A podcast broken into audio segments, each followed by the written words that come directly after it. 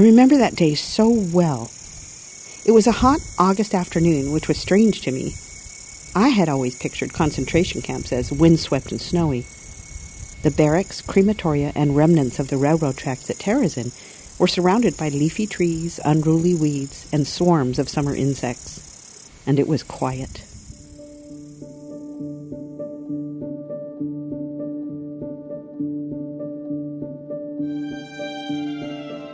So here's what happened. I met Gidon Lev, and nothing was ever the same again. Hi, this is Julie Gray, and these are the true adventures of Gidon Lev.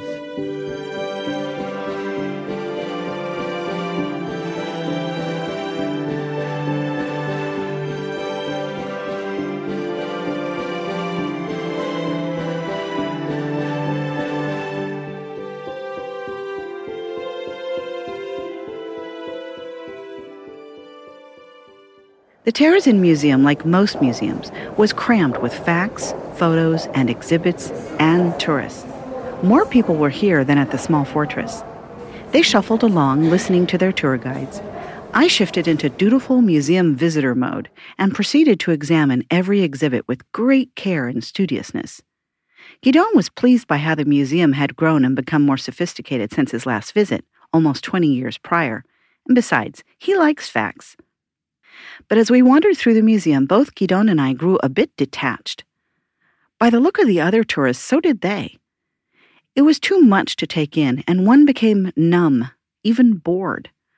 Holocaust museums all over the world have tried many approaches to make the information presented more personal, bone-deep, and effective. Yet it seemed to me that day that we still have many miles to go. Times are changing, and people are changing along with them. Gidon and I learned that between September 1943 and October 1944, 18 transports were sent from Terezín to Auschwitz. There were 37,232 people on these transports, 1,000 of whom were children.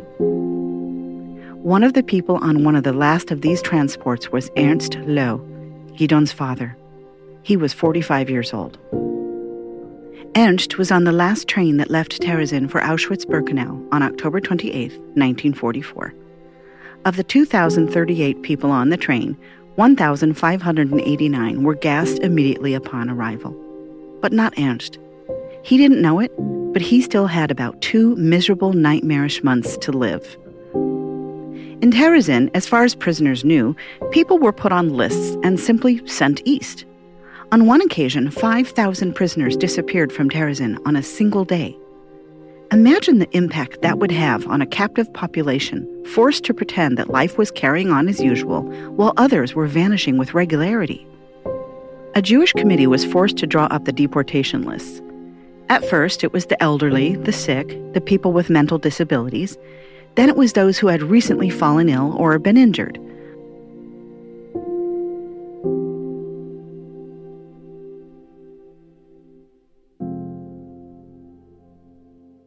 All the youth leaders were sent to the death camps, the musicians who'd performed the concerts to, the men who designed the layout of the camp, the elders on the committees. Then, it was entire barracks.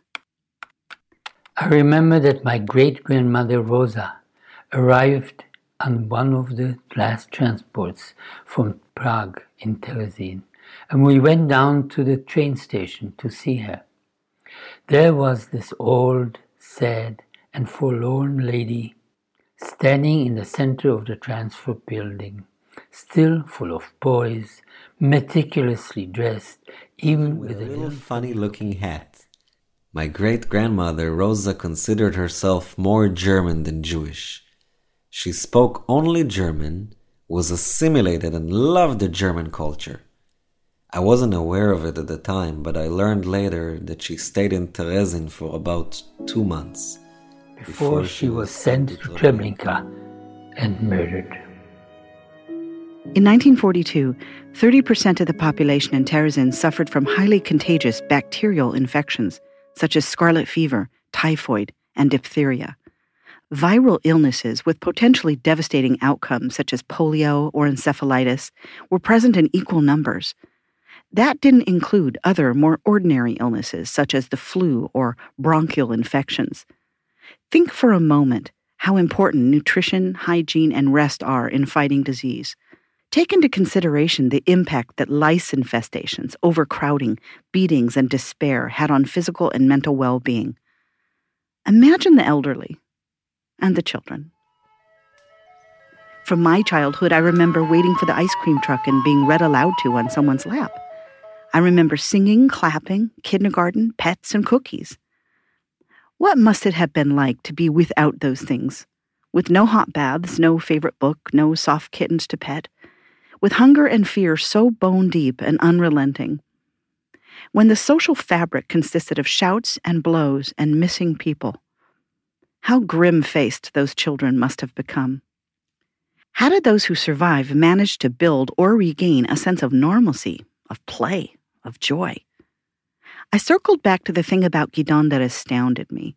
Not just that he saw these things and that he lived them, but that he wanted to keep being a part of this world afterward.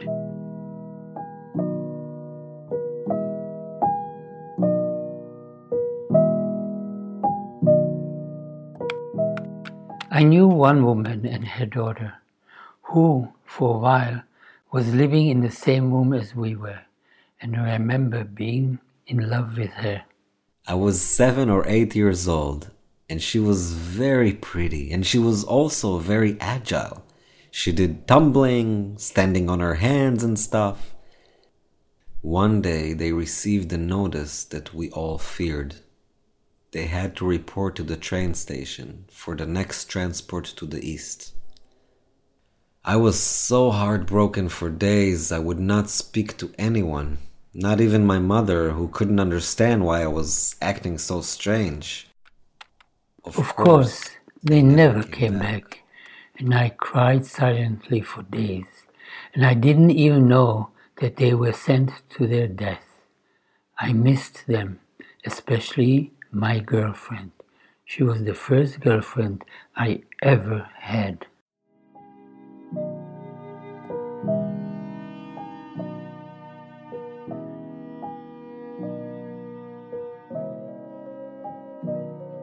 I wondered if little Gidon had noticed the enormous numbers of other people who were suddenly not there anymore. How the cold wind of bottomless despair must have blown in Terezín. How intense the anxiety, the grief, the anger and fear. Day in and day out, trains came to Terezín and stood motionless in the cold as prisoners from the camp were lined up after having been asked to turn in their ration cards and ID numbers, and shouted at, beaten, and forced into cattle cars. At least 80 people were in each cattle car, with no food, no water, nowhere to sit down, and a freezing cold journey that lasted for hours and was headed straight toward the death camps. Then, new trains came with new prisoners who spoke different languages and who were used to perform all manners of tasks needing to keep the camp running, until they were of no use. On one rare occasion, my father got permission to visit us, my mother and me, for a short half hour, and he spent a few minutes with just me. I was conflicted, filled with both joy and sadness, because it was so quick, and he also told us that Grandpa Alfred had died. He said, "Petrel, I need to spend a little time with your mom. Maybe they will give me permission to see you again." Like so many promises and hopes before, this one too was crushed. I never saw my father again. A year or so later, my father sent a note to us that he was being sent to the east, to Auschwitz, and that my mother should try to come down to the train station the next day. He had something for her. I don't know how, but my mother did manage to get to the train just as it was pulling out and saw my father, who threw a little package to her as the train picked up speed. She took the parcel and ran before a German officer would shoot her. It was a necklace with a charm. It was the emblem of the town of Terezín, carved with the date April 8th, 1944. I don't have any idea how he got this made, nor how he paid for it. I have it with me to this very day. I wear it from time to time, on special occasions, to remind me that I once had a father.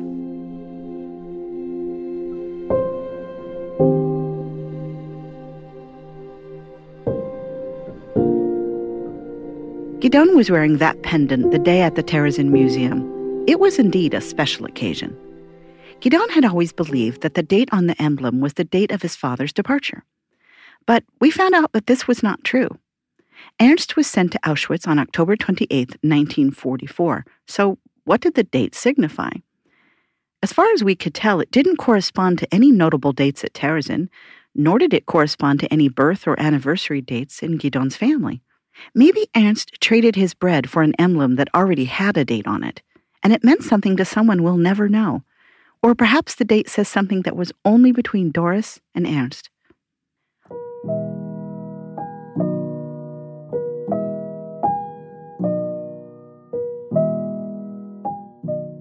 Strangely enough, today Terezín is a village where people actually live.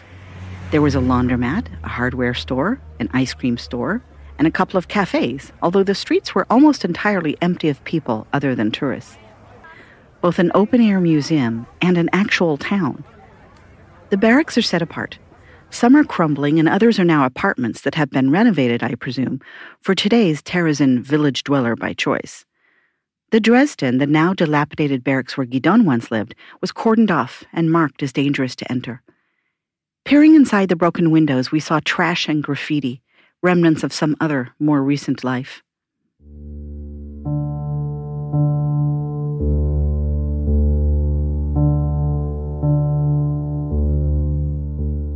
We came upon a trio of young backpackers with wiry beards and indistinct accents. They were not touring the camp. They were simply trekking across it to reach some other, more interesting destination. The hikers were friendly, though, and told us where to look for what remained of the railroad tracks upon which prisoners arrived and were sent east. It wasn't as dramatic as the emblematic shot from the 9-hour documentary Shoah. It was just some railroad tracks, overgrown with weeds. Still, Gidon and I plucked a few nearby flowers and laid them down on the tracks. We were done.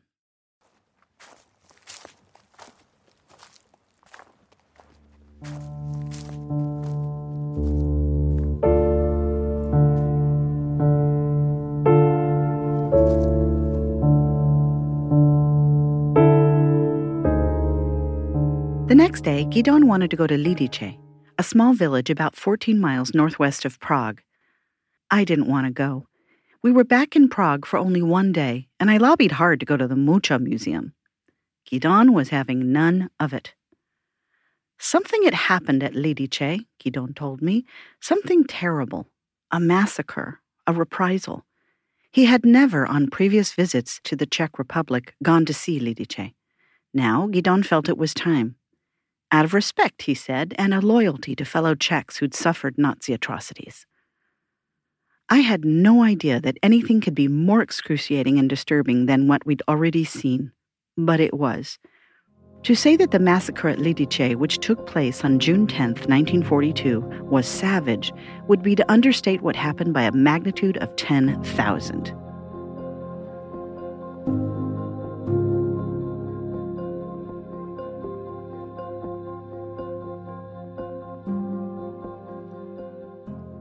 Resistance to the Nazis in Czechoslovakia was an impassioned one. Still, when Hitler appointed Reinhard Heydrich, the deputy acting Reich protector of Bohemia and Moravia, the resistance went into overdrive. By way of placing Heydrich on the scale of malignant Nazi evil, a highlight of his career was chairing the Wannsee Conference, at which the final solution was devised. Heydrich was, in other words, one of the most sociopathic Nazi bastards imaginable. A plan was set in motion by the Czech government in exile to assassinate him in what was called Operation Anthropoid. The assassins, part of the Czech resistance movement, were parachuted into Czechoslovakia 5 months before the planned date of the attack. On May 27, 1942, as Heydrich's car rounded a hairpin curve, one of the assassins stepped into the road and took aim with his gun. It jammed. The other commando in the operation acted swiftly and threw a bomb under the wheels of the car. The bomb went off. Heydrich sustained fatal injuries, succumbing in a hospital a few days later. There's an urban myth that Heydrich died because he refused the medical care of Czech doctors, preferring only German doctors. Hitler was enraged. Meine Arbeit für richtig hältst. Ob du glaubst, dass ich fleißig gewesen bin, dass ich gearbeitet habe, dass ich mich in diesen Jahren für dich eingesetzt habe, dass ich anständig... He ordered that 10,000 Czechs be killed outright. He wanted to show the Czechs that resistance would not be tolerated. Instead, 36,000 homes in Prague were raided. By June 4th, 157 Czechs had been executed. But Hitler wasn't done. He ordered that any village with ties to the assassination should be entered, and that his soldiers were to, 1. Execute all adult men, 2. Transport all women to a concentration camp, 3. Gather children suitable for Germanization, place them in SS families in the Reich, and bring the rest of the children up in other ways. Germanization? What does that mean exactly? I asked historian John Lestrange, who, with a master's degree in Holocaust and genocide studies, can help us better understand. In general, Germanization is nothing more than the spread of German language, culture, and ideas. But as far as the Nazis were concerned, it carried far less of a nationalistic flavor and far more of an ethno-racial one. Now, the first step in the Nazi version of Germanization was the creation of the Deutsche Volksliste, which aimed to classify inhabitants of Nazi-occupied territories into categories of desirability. Himmler wanted to ensure that not a single drop of German blood would be lost or left behind. So the aim of the Deutsche Volksliste and this initial aspect of Germanization was to identify every single person out in Europe with even a drop of German blood in them and start them on the Germanization process. Generalplan Ost was also an aspect of Germanization in Poland. Its primary purpose was to take ethnic Poles and deport them to the westernmost areas of Poland and then resettle ethnic Germans in the Polish heartland. And this process of Germanization could very easily be referred to as either an ethnic cleansing or a genocide, because in addition to spreading the German language and culture to these people to bring out as much of their German blood as possible, it also sought to destroy any vestiges of the original culture that they had been raised under, because any culture that wasn't German, and thus Aryan, was inherently inferior. Anyone who refused to be Germanized would be executed so that the Nazis wouldn't have to suffer the loss of pure German blood. And anyone who couldn't be Germanized would be deported out of the German heartlands into the hinterlands. Children were especially targeted for Germanization, especially if they had traditionally Nordic traits like blonde hair or blue eye. Any child who was fit for Germanization would be taken away from the family that they were born into, given away to a German family, and raised as a proper German child. If attempts to Germanize them failed, or if they were ultimately deemed unfit, those children would then be executed so that the Reich's enemies would not have access to that pure and powerful German blood. The massacre at Lidice was a prime example of what Nazi Germanization processes looked like. All of the men were killed, and all of the women and children were deported, and any child who was deemed potentially fit for Germanization was sent off to live with a German family. In total, of the 81 children survivors from the Lidice village, only 9 were deemed appropriate for Germanization. The rest of the children were sent to the Chełmno concentration camp, where most historians believe that they were sent to the mobile gas chambers that very same day. Mobile gas chambers were what looked like delivery trucks. The exhaust was rigged up to flow into the back where the children were. The drivers listened to the screams and crying for about 20 minutes until they arrived at a mass burial site. By then, everybody was dead.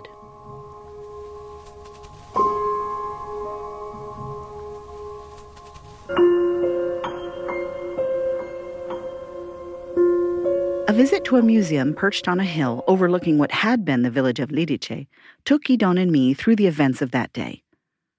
On June 9, 1942, late at night, the villagers were awoken by the sound of crunching gravel. The killing team had arrived. The villagers were told to pack warm clothes and gather in the town square. In the early morning hours of June 10th, the killing began. Sources vary, but between 173 and 192 men and boys over the age of 15 were lined up and blindfolded. At first, the men were lined up 5 at a time and shot, but that was too slow, so they were lined up 10 at a time. When they fell, the next 10 men shuffled forward, were shot, and fell on top of the previous bodies. Mattresses were placed behind them so the bullets wouldn't ricochet. It took all day. The women were sent to concentration camps, primarily Ravensbrück, 56 miles north of Berlin. Some of the children were placed in the homes of SS officers to be Germanized. More than 8 children were deemed not passable as Aryan and sent to Chełmno, where they were gassed in the back of a truck. The houses in the village were blown up. The church, too. The town was set on fire. All pets and beasts of burden were slaughtered. The trees were cut down, the graveyard dug up, the bodies looted for any valuables. Within days, a German workforce was dispatched to Lidice to reroute the stream that ran through it and to reroute the road to Lidice as well. Topsoil was brought in and crops were planted. Lidice was wiped off the map as though it had never existed.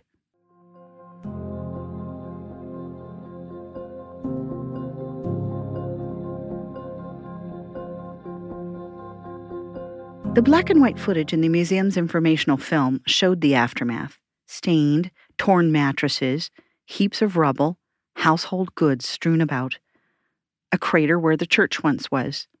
There were photos of the blindfolded men stumbling forward, pale, their faces stricken. The bodies of the men killed just before them were sprawled in front of them. The Nazis documented the destruction on film. The savage fate of Lidice, unlike other Nazi atrocities, was publicly revealed by Hitler with pride. Lidice was an example. That was a mistake. Allied media found the footage, and the news of the fate of Lidice raced around the world. Funds to help remember the victims were raised from as far away as England. Towns in Mexico, Venezuela, and Brazil renamed themselves Lidice. In Illinois, a neighborhood of Crest Hill was renamed as well.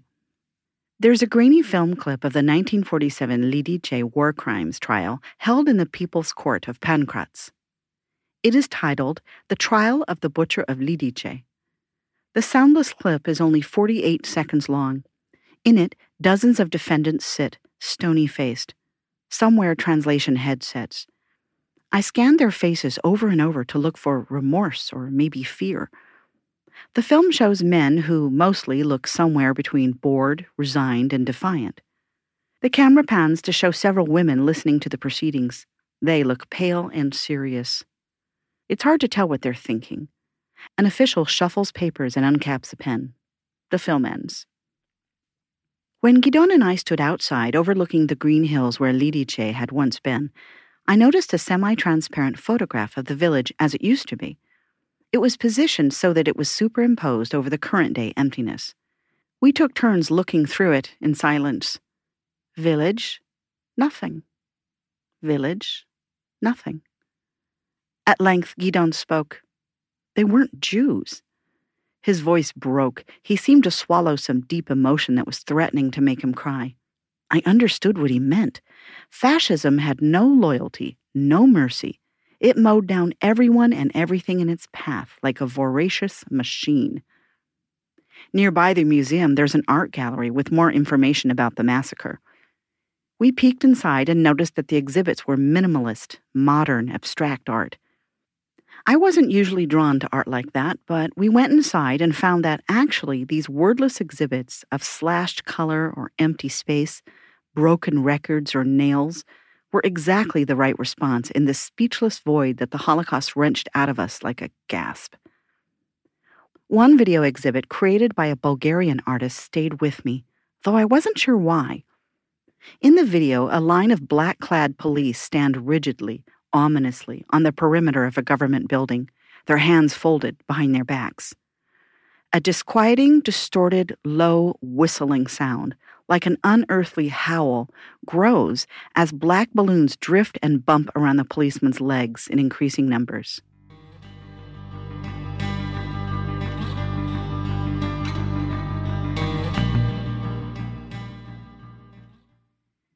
Lidice is but one example of such Nazi reprisals. Here are some others. In Rome on March 24, 1944, 335 Italian prisoners were forced into a cave and made to kneel. They were shot point blank to save bullets. In a village near Bologna in Italy, from September 29 to October 5, 1944, more than 770 villagers, men, women, and children, were massacred when the Nazis used flamethrowers and bombs to set the entire village on fire. Villagers who tried to escape were shot. In Albania on July 6, 1943, Nazis set the village on fire after 107 villagers, mostly children and elderly women, were forced inside the burning church. In a small village in France on June 10, 1944, 642 villagers were killed. Men were forced into a barn and shot in the legs with machine guns before the Nazis set the barn on fire. Nazis also forced women and children into a church, and a bomb was detonated on the side of it. Those who tried to escape were shot with machine guns. I felt parts of my conscious thoughts struggling to connect, to process. I just couldn't make it work in my brain. It seemed to me that like time or the universe or death, the Holocaust was a kind of super object that defied our ability to make sense of it. This thing, this cataclysmic orgy of horror, cruelty, debasement, and violence, not only happened, but also happened in a sustained way, in millions of connected moments, some of which occurred in Rome or in Terezín, or in front of freshly dug ditches and countless forests. Other connected moments happened in a town square in Poland, or a barn set afire in France, or in Italy while people burned alive inside. The Holocaust occurred in courtrooms and on the streets and on hooks and walls and classrooms and trucks and gas chambers and cities and villages. In the late 1930s and through 1945, hatred and brutality spread across Europe like a forest fire. Soon, it was unstoppable. My mind reeled when I thought about other genocides and atrocities in history. Cambodia, Bosnia, Serbia, Rwanda, Darfur, and the Armenian genocide. In the fall of 2017, not long before I met Gidon, I traveled to Sarajevo, Bosnia. I spent a week there and went to Srebrenica, where in July 1995, in the space of 3 days, 8,000 Bosnian Muslim men and boys were massacred and buried in mass graves in the forest. The area was preternaturally quiet, lush, green, and still. It was gloomy that day, I remember, and there too birds swooped overhead. It seemed as though nature had drawn a curtain over the past and was letting it grow over with weeds. I felt in the stillness a tense feeling in the air, as if the spores of evil could reanimate if there was a big enough gust of wind or a sudden downpour. Thinking back to that visit, an embarrassing memory made its way into my consciousness. After touring the large, silent cemetery in Srebrenica, marked with white markers for those bodies that could be identified after being exhumed from mass graves, sometimes even years later, I came upon two young men who were visiting the grave of a relative. Both men had been there, but were toddlers and so were spared. Without warning, I burst into racking tears and asked if I could hug them. I'm sorry," I wept into their somewhat surprised arms. Here, before me, were people who had been directly touched by the massacre. They made it real to me. Remembering this, I suddenly got it. I completely understood why people sometimes do this to Gidon. They cry, ask to hug him, take his photo. Survivors are the embodiment, the proof of such things that we cannot imagine.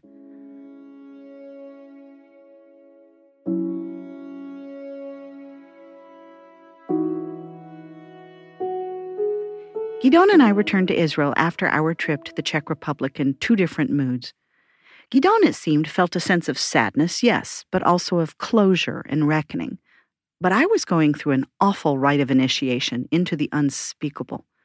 In addition to our visit, I had read dozens of books about the Holocaust and watched hours of documentaries about the final solution, the Nuremberg trials, Himmler, Goering, Goebbels, Ilse Koch, the bitch of Buchenwald, and the capture and trial of Eichmann and John Demjanjuk. I read Elie Wiesel, I read Primo Levi and Viktor Frankl. I visited 3 Holocaust museums and read hundreds of articles and lists of atrocities. I had become a student not just of Gidon's life, not only of the Holocaust, but also of man's inhumanity to man, full stop. Worse, the gap was closing. Things that seemed like distant black-and-white newsreel footage were becoming real for me by my exposure to them, my relationship with Gidon, and the news of the day. Now it seemed that there was a bridge between Gidon's lifetime and my own.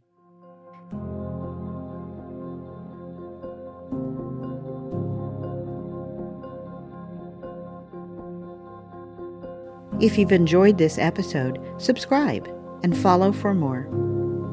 You can learn more about Gidon Lev at www.thetrueadventures.com. And be sure to follow Gidon on TikTok. Special thanks to our sound designers, Andrew Macht and Victoria Sampson. Music composed by Nigel Croom and Adi Goldstein. Toda Rabba Eliran for being the voice of young Gidon. Special thanks to John Lestrange, who you can find teaching about history on TikTok as the History Wizard.